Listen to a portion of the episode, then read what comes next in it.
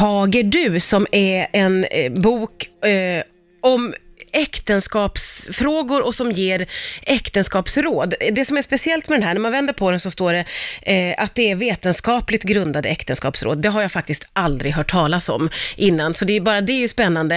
Eh, ni är en, två, tre, fyra, fem stycken. Hur kommer det sig att ni har skrivit den här boken?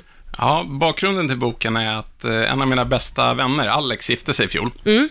Och ett halvår innan bröllopet så satt eh, Fredrik, min medredaktör och jag och eh, funderade lite grann inför bröllopstal och sådär, för vi visste att vi skulle förväntas hålla varsitt. Eh, och då började vi tänka lite på det där med äktenskapsråd. För att vår erfarenhet var väl någonstans att eh, vare sig man ville eller inte så slutade bröllopstal alltid med råd på olika sätt. Ja. Det var sådana här grejer som somna aldrig osams och sånt där. Ja, just det. Lite klyschor sådär. Ja, precis. Eh, och då tänkte vi någonstans här att det, det där blir konstigt. Vi var då singlar båda två, så vi tänkte hur ska vi nu kunna framstå som några experter på det här med äktenskap? Det Ni är också forskare ska jag säga. Ja. Ni är ju forskare hela bunten. Exakt. Här har vi en nyckel. Ja, exakt. Så det var någonstans, då tog vi vår tillflykt till det som ändå var vårt jobb, alltså forskningen. Så vi tänkte att okej, om vi ser det här lite grann som en forskningsfråga nu då, så tänker vi att vi försöker, vi skriver ihop någonting, något som är lite mer underbyggda äktenskapsråd och så gott vi kunde. Eh, och då pratar vi med tre ytterligare forskarkompisar som skulle på samma bröllop, eh, Kajsa, David och Hoa.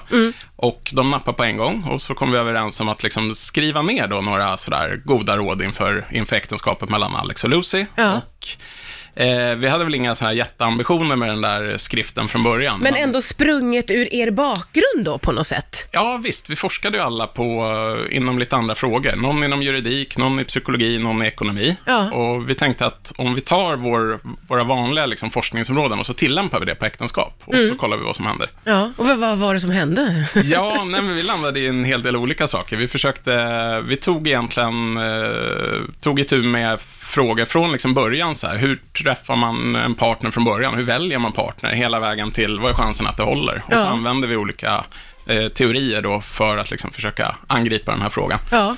Eh, Och du är ju doktorand eh, på Handels eh, och psykolog. Mm. Vad var din del i, i det hela? Ja, jag håller på med det här med beslutsfattande, så jag väl, det jag har jobbat mest med i den här boken är ju frågan om hur man väljer partner från början. Då. Ja, okej. Eh, ni är några kompisar, forskare allihopa, som har satt ihop den här boken. Eh, och, och du var, var väldigt involverad i det här med själva att hitta någon. Ja, På- precis. På vilket sätt eh, bidrog du där? Eh, ja, precis. Mitt forskningsområde är ju beslutsfattande. Ja. Och I vanliga fall så forskar jag på lite tråkigare grejer, som typ eh, varför någon väljer en viss aktiefond, eller vad som får någon att satsa på en viss häst på kapplöpningsbanan eller något. Ja, Allt handlar om stålar så. ja, i de fallen gör det Ja. det. Eh, men så här var ju en kul omväxling, att faktiskt angripa en annan, ett annat väldigt stort beslut och mm, viktigare beslut i livet. Ja. Alltså, typ hur hittar man den rätta? Ja, kan du liksom hinta lite om vad du kom fram till där? Ja, man kan väl säga att det vi, det vi argumenterar för i boken är att eh, det väl finns en fara idag när vi har så mycket av datingappar och sånt där och den här gruppen eh, möjliga partners plötsligt har blivit så mycket större. Att det, det följer lite nya utmaningar med det. Och en är ju till exempel, när ska man sluta? När ska man sluta swipa och tänka Ja. så här att ja, det här är nog ungefär så bra det blir. Ja.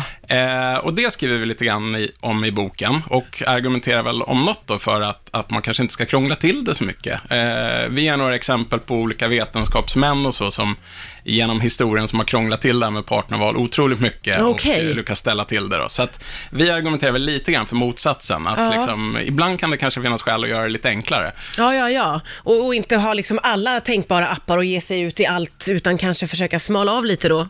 Precis. Jag- men, men, och det behöver inte handla om att nöja sig då, nej, eller? Nej. precis. För det utan- vill man ju inte göra heller. Nej, precis. Det är klart man vill eh, bli ihop med någon som man tycker verkligen tycker om.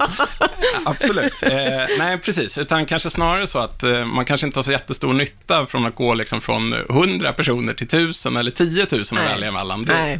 Det, det vi på ekonomispråk brukar kalla marginalnytta kanske är ganska låg på det. Jag älskar att du kommer från liksom stålarsvärlden och rakt in i kärleksvärlden. Det är underbart ju. En frågeställning i boken är, vad kan äkta makar lära sig från kalla krigets förhandlingstekniker? Vad, vad kan man lära? Ja, eh, jo precis. Det är, man, man, eh, det är svårt att inte reagera Ja. på den liknelsen. Va? Eh, vi säger väl egentligen så här att ty, typ kalla kriget var ju mycket terrorbalans och sånt där. Och så vill man ju inte att eh, sitt kärleksliv ska vara förstås. Nej.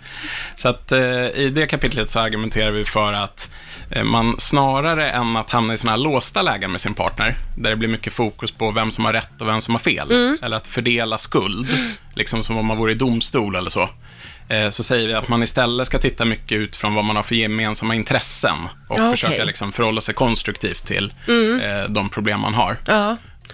Det har ju, eh, som vi var inne på kanske lite, det har ju skrivits, det här är ett område som man, man behöver hjälp med, kärlek och relationer. Och det har skrivits många böcker om det och det finns många eh, coacher och liknande som har tagit sig an detta. Eh, på vilket sätt skulle du säga att, att er bok skiljer sig?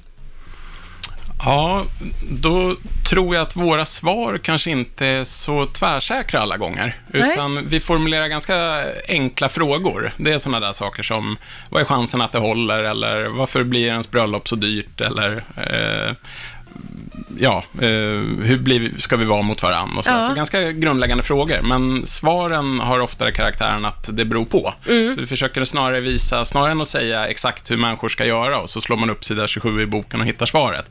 Så, så visar vi liksom på några olika perspektiv i att förhålla sig till den frågan. Ja. Så eh, utan att ha läst alla de böcker som finns om äktenskap, utan i själva verket väldigt få, eh, så, så, eh, så, så tänker jag mig att det kanske är lite, lite mer nyanserat och mångfacetterat det Ja. vi skriver om, utan att det för den saken skulle bli trist eller krångligt.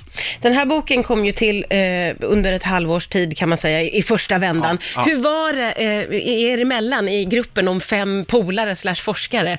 Hur, hur, hur hade ni det under den här tiden? Det, det har varit en väldigt ro- rolig resa. Eh, dels för att vi behövt göra det parallellt med våra ordinarie jobb, så det har varit mycket sådär skriva på kvällar och helger. Eh, och eh, jag och Fredrik som har varit eh, redaktörer för boken har ju haft mycket, skrivit mycket via telefon helt enkelt. Så det har varit mycket att vi har snackat på kvällarna och vridit och vänt på olika kapitel och sådär. Ja. Eh, så att en väldigt rolig så arbetsprocess och ett jättekul teamwork alla fem liksom, som, som har varit eh, ja, ett fantastiskt roligt, eh, roligt projekt att göra ihop. Och ett ganska kul avbrott också. I Ja, man, fattar. det är ett annat sätt att skriva och det är helt andra ämnen än vad vi jobbar med i vanliga fall. ju. Ja. Och har du själv blivit klokare på hur du ska bära dig åt Nej, för det- att hitta kärleken? Nej, jag tror inte jag har blivit ett dugg klokare faktiskt. Om, om någonting tror jag mer osäker. Oj, oj, oj, okej. Ja. Jag har hittat ännu fler grejer som jag inte har koll på. Ja, så känns det fattar, snarare. Fattar. Ja, ja. Eh, Gustav Almqvist, eh, medförfattare till boken Tager du, så himla kul att du kom hit idag. Tack snälla för att du kom till Rix FM.